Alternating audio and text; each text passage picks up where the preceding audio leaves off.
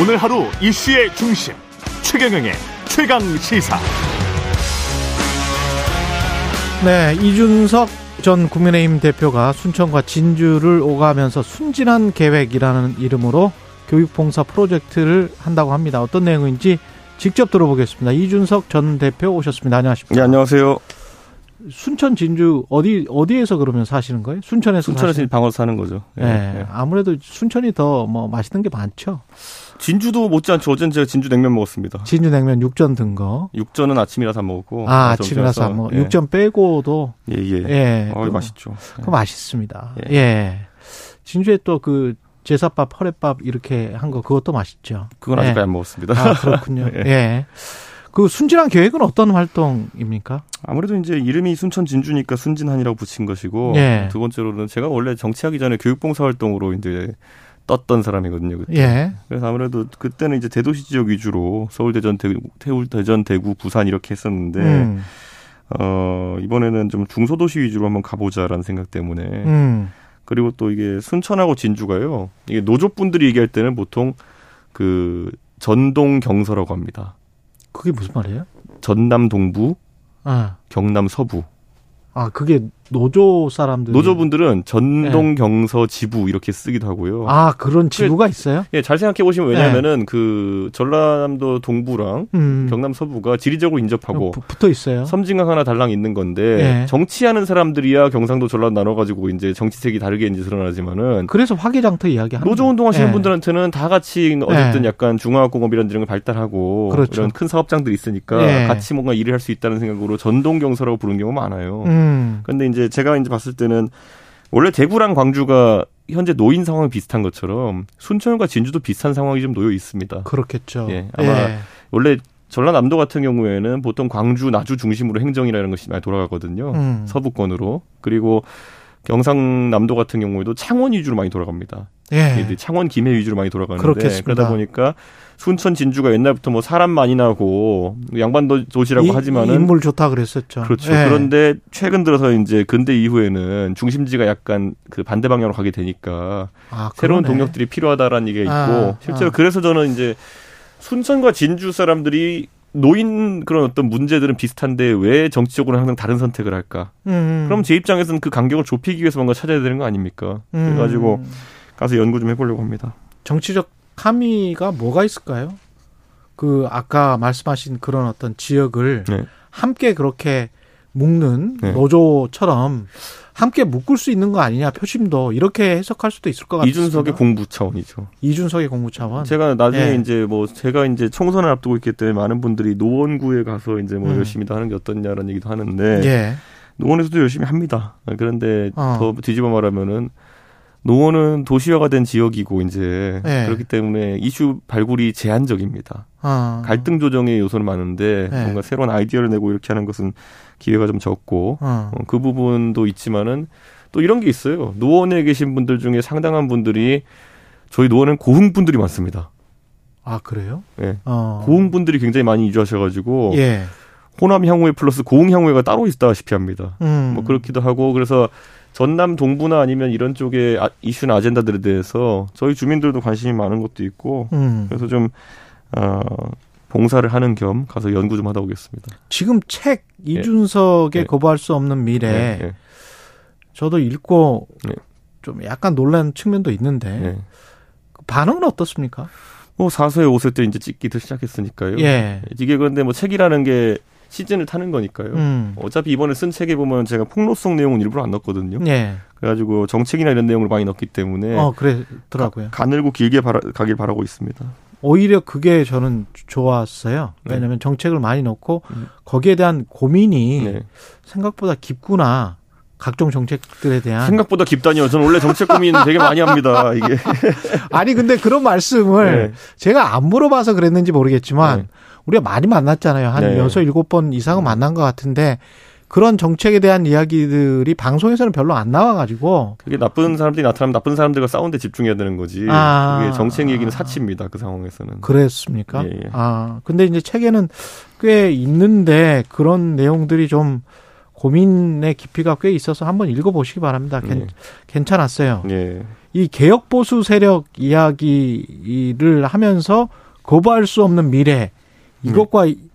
연결이 됩니까? 그러면 개혁 보수가 거부할 수 없는 미래다 이렇게 지금 연결되는 건가요? 그 안에 뭐 책에 보면 이제 보수의 선거 승리 전략, 전략이라든지 예. 이런 것들 정치권의 변화 방향 같은 것도 있는데 음. 이런 거예요. 김기현 대표가 이번에 출마하면서 뭔가 젠더 관련해서 뭔가 해야 될 것 같으니까 여자 민방위 보내겠다 그러고 음. 그거 외에도 보면은 뭐 정책들 나오는 거 하나씩 보면은 뭐 이번에도 뭐 천 원짜리 밥 그거 뭐 확대하겠다고 그런데 뭐 사실 그런 것들이 앞으로 보수 정당에서 선거를 치르려면 2030 세대에 대한 접근 없이는 안 될 것이다라는 걸 알기 때문이거든요. 예. 근데 문제는 뭐냐면 여기서 김기현 대표가 이제 취한 전략 이준석이 한 건 다 거부하면서 내가 뭔가 새로운 걸 해보겠다거든요. 아 이준석이 한 거는 거부하면서. 그러니까 대변인 토론 배틀 같은 경우도 이제 승계하지 않겠다고 하고 어. 청년 대변인을 뽑겠다 그러잖아요. 예. 근데 이걸 잘 보시면요. 비슷하다고 생각하지만 이미 그 비슷하게 만들기 위해서 조금 변화시킨 것 때문에 음. 관심이 싸늘해요 사람들의. 예를 들어 이런 거잖아요. 음. 대변인을 뽑을 때 저는 그냥 대변인을 뽑았어요. 예. 그래서 저희 첫 번째 토론 배틀 했을 때 된 분을 보면은 방송인 김현주 씨 같은 분도 있었고. 그랬었죠. 예. 그런데 그분들한테 나이가 이제 벌써 뭐 어, 50대인데, 아니죠. 50대인데요. 예. 그리고 여성이고 예. 실력으로 자기가 거기 진출한 거거든요. 음.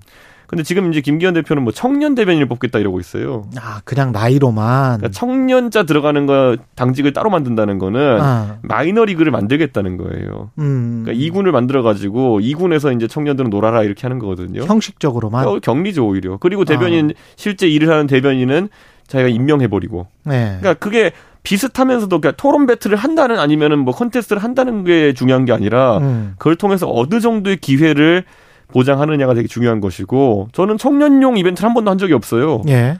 이벤트를 했더니만은 거기에 청년이 많이 지원한 것이다. 음. 그리고 그걸 예를 들어 토론 배틀 했더니만은 넷 중에 셋이 이제 20대가 진출한 것이다. 뭐 이런 거거든요. 20, 30대가. 예. 그러니까 저는 그 개념이 완전 다른데 예. 뭐 비슷한 것만 하려다가 이제 제 생각에는 곤란을 많이 겪을 것 같습니다. 지금 말씀 들어보니까 이준석이 했던 거는 명품 진품인데 네. 김기현이 하고 있는 거는 짝퉁 아니냐 이런 말씀인 것 같기도 하고. 그렇게까지 제가 안 말했고 예. 최경영 기자님이 그렇게 말씀하신 거고. 예. 아니 저는 느낌이 그렇게 들렸어요. 예. 유사 상품이 아닌가 뭐 이런 느낌. 아니, 그래서 저는 예. 이제 여기서 봤을 때 젊은 사람들이 원하는 예. 것은 결국 기회거든요. 네. 어떤 이런 예전에 보면은 어뭐 고기를 주는 것보다 고기 잡는 법을 이제 가르쳐 주라는 말도 있는 것처럼 예. 여기선 당직을 주기보다는 당직이나 음. 이런 것을 놓고 공정하게 경쟁할 수 있는 기회 이런 것들이 중요한 것인데 음. 약간 뭔가 핀트가 다릅니다. 지금 김기현 대표의 대표로서의 무게감이랄지 이런 것들은 있습니까? 한 달 정도 지난 것 같은데 평가를 하면 어떻습니까? 저희 당 대표 지냈던 분들 중에 보면요. 예. 뭐 김무성 대표 같은 분도 있을 거고 예전에 황교안 대표 같은 분도 있을 거고 네. 어, 많은 분들이 이제 잊으셨겠지만 예전에 황우여 대표도 있었습니다. 음. 황우여 대표가 이제 사실 박근혜 대통령 시절에 당 대표를 하셨는데 그때 뭐 둘 다 공교롭게 판사 출신입니다만은 음, 그렇죠. 황우여 대표에 대해서 이제 사실 친박 세력이라는 쪽이 많이 지원해서 됐기 때문에 음. 황우여 대표는 굉장히 조용한 리더십을 가져가셨죠. 예. 박근혜 대통령이 뭐 하는 것에 대해서 반대하지 않고 예. 뭐 그렇게 갔었는데 저는 조용한 리더십의 영역이 좀 있을 것이다. 음. 네, 그런 생각을 하고 그런 것들이 아마 김기현 대표에게 용산에서 기대하는 그런 것이 조용한 아닐까. 리더십. 예. 근데 이분이 대권 꿈이 있어요. 제가 봤을 때는. 누가요? 김기현 대표가. 진짜?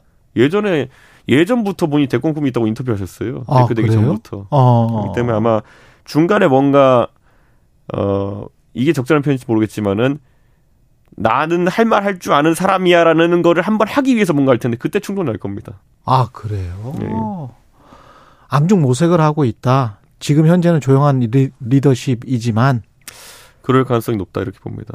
그 왜 그렇습니까?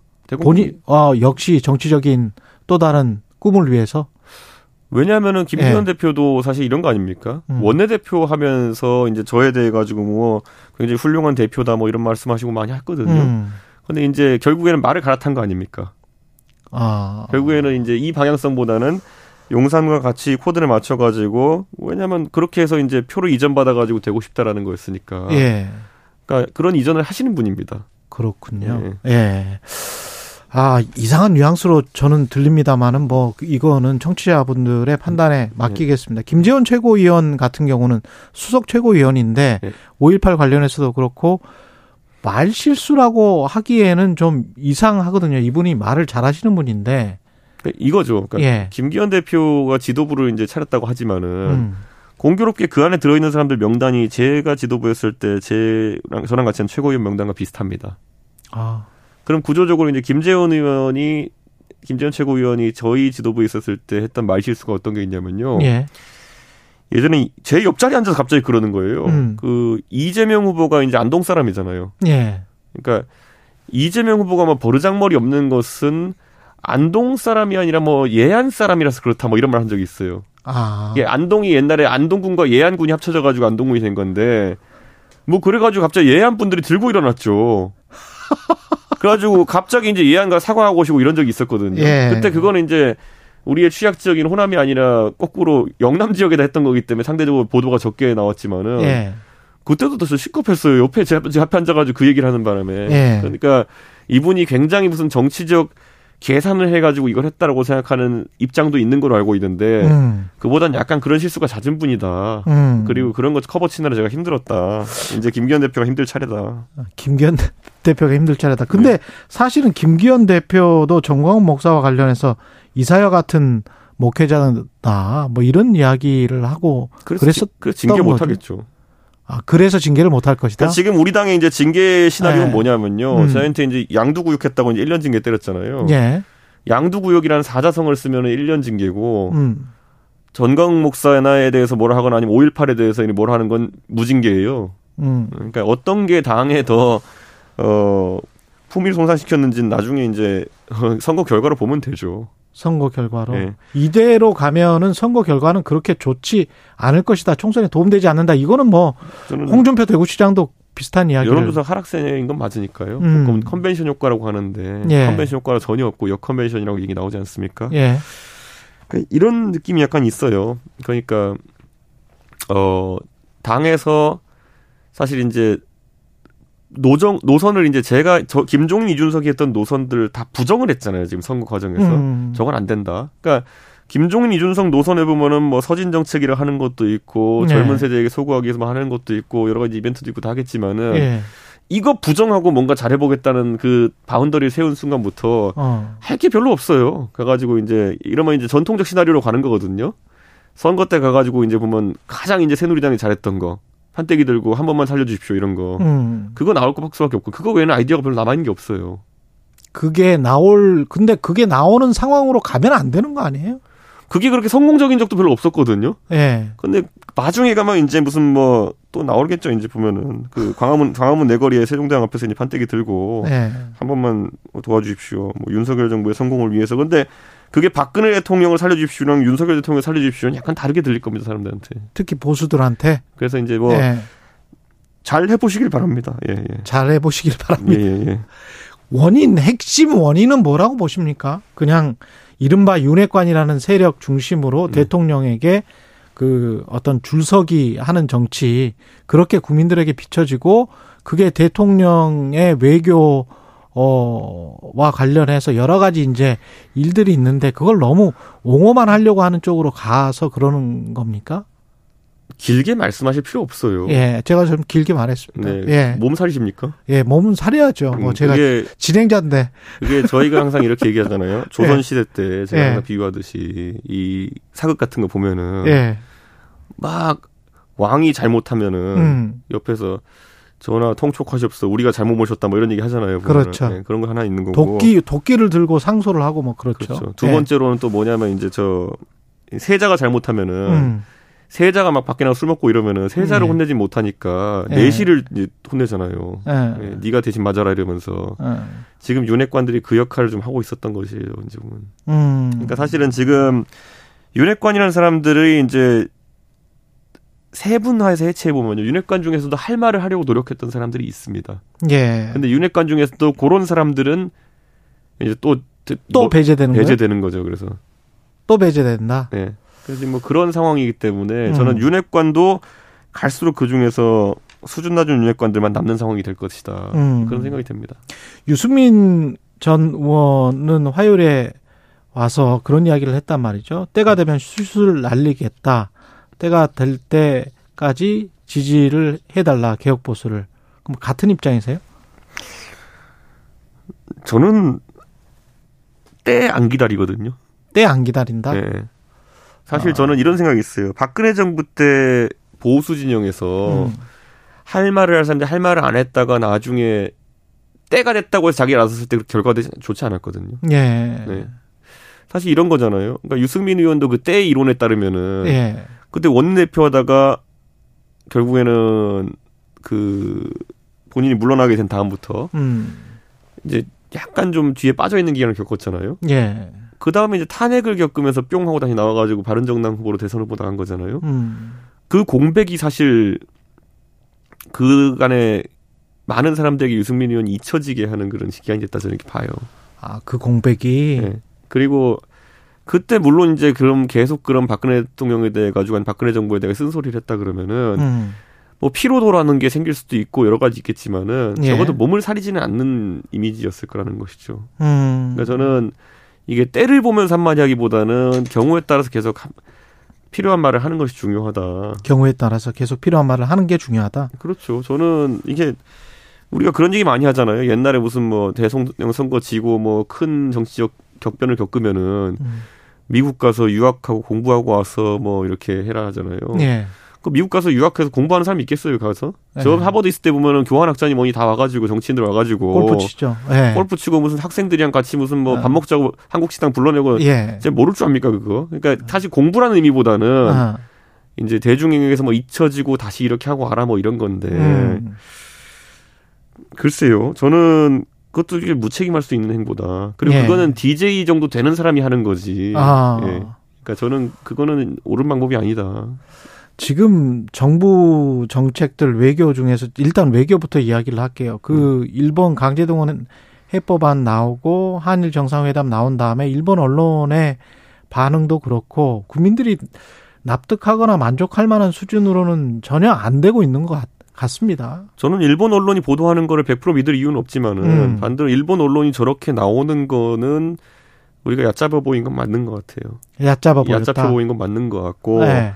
여기에 대해서 그래서 아마 대통령실의 기조가 좀 곤란할 것이 네. 야차해 보이는 것에 대해서 강하게 대응하면은 음. 또 일본 언론은 그걸 보도해가지고 그나마 이번에 윤석열 대통령이 뭐 대통령실 표현은 통 크게 이제 내줄 거 내주면서 네. 만들어 놓은 대화의 분위기를 또 깰 수 있다 이런 생각 때문에 지금 음. 진퇴양난일 것이고 그 진퇴양난을 노리고 일본 언론이 저렇게 저는 활개를 치는 것이다 이렇게 생각합니다. 더 푸시하고 있다. 그러니까 저는 여기서 네. 일본 의 일본 언론의 그런 의견에 우리가 굉장히 부한해동할 필요는 없지만은 음. 정부가 지금 이 곤란한 상황에 대해 가지고 국민 우리 국민들에게는 계속 꾸준히 설명을 해야 된다. 음. 네, 그런 생각이 좀 듭니다. 좀 자초한 측면이 있지 않습니까? 너무 성급했던 거 아닙니까? 피해자들에게 충분히 설명이나 뭐 납득을 시켰어야 되는데. 그러니까 제가 이렇게 말씀드릴게요. 예. 반농담조로 음.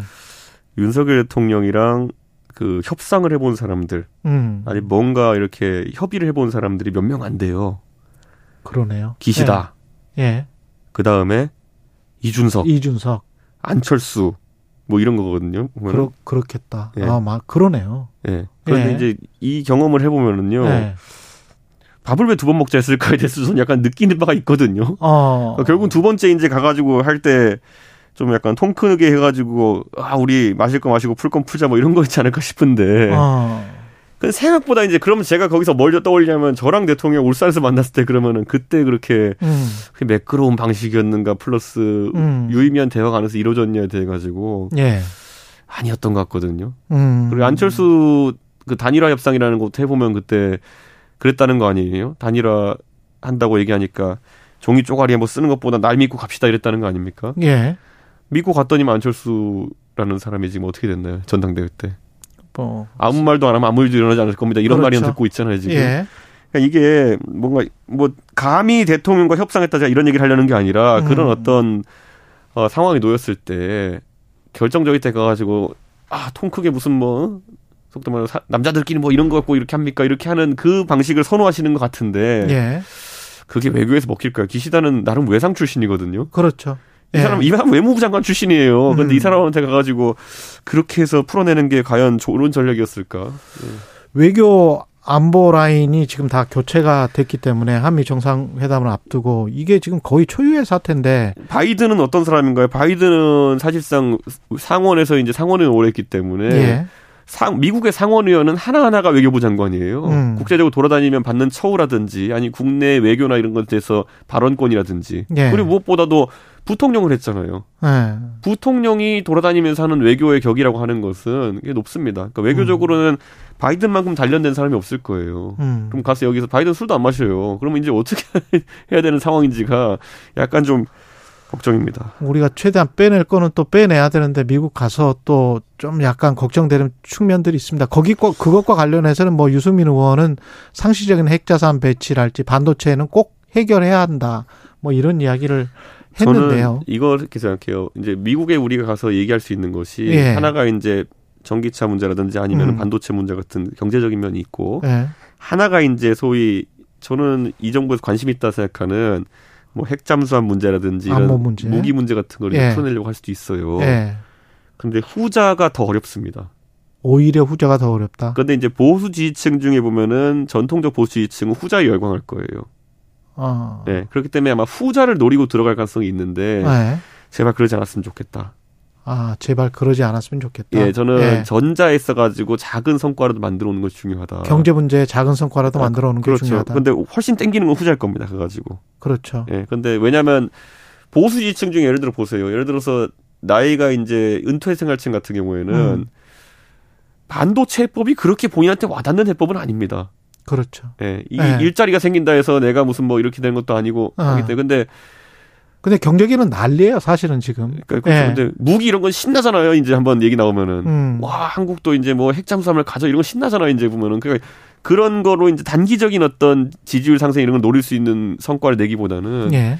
좀. 좀 경제적으로나 이런 쪽으로 지금 중요한 사안들 예. 예. 나중에 보수층의 환호는 좀 덜 할 수 있겠지만은 음. 정말 손톱 밑 가시 같은 것들을 뽑아내는 건 외교를 좀 해주고 오셨으면 좋겠다. 실리를 추구하는 외교를 했으면 예, 예. 좋겠다. 그게 국익입니다. 예. 국민의힘에서 한동훈 장관, 박수영 의원이 음. 뭐 여러 가지 셀럽, 뭐 영웅, 뭐 이런 이야기까지 나왔는데 이게 띄우는 거죠? 이렇게 얘기해 드릴게요. 예. 그 황교안 대표가 대선 지지율이 탄핵 이후에 한 23%까지 나온 적이 있거든요. 음. 그냥 보수 중에서 원탑이었습니다, 솔직히 말하면. 예. 왜 그러냐면요. 보수 지지층이 생각했을 때 황교안 대표만한 분이 없어요. 어. 그러니까 소위 말하는 외모도 준수하고 목소리도 좋고 신원섭판이 되는 분 같고 음. 거기다가 또 본인들이 생각하는 그런 간첩 잡는 것도 잘하고 예.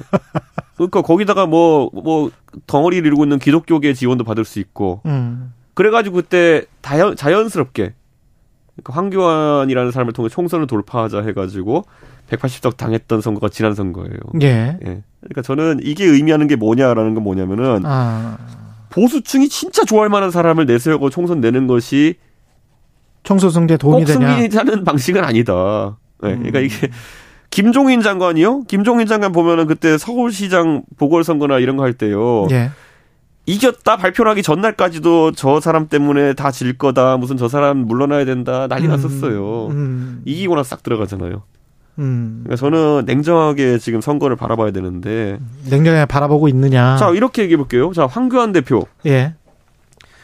당시에 박근혜 정부의 첫 법무부 장관으로서 50대의 젊은 나이에 젊은 법무부 장관 소리도 들었습니다. 음. 그리고 통진당 해산이라는 굵직굵직한 이벤트를 통해 대중적 인기도 얻었고요. 그 다음에 정치권에 들어와서 바로 총선을 지휘하는 역할로 했다가 어, 자신의 지역구를 정하는 문제부터 혼란을 겪고 음. 공천 과정에서 소위 호떡 공천이라는 상황이 얘기 나오고 그다음에 또 여러 막말 사건이나 대처하는 데 있어서 우물쭈물하다가 결국 총선 졌습니다. 예.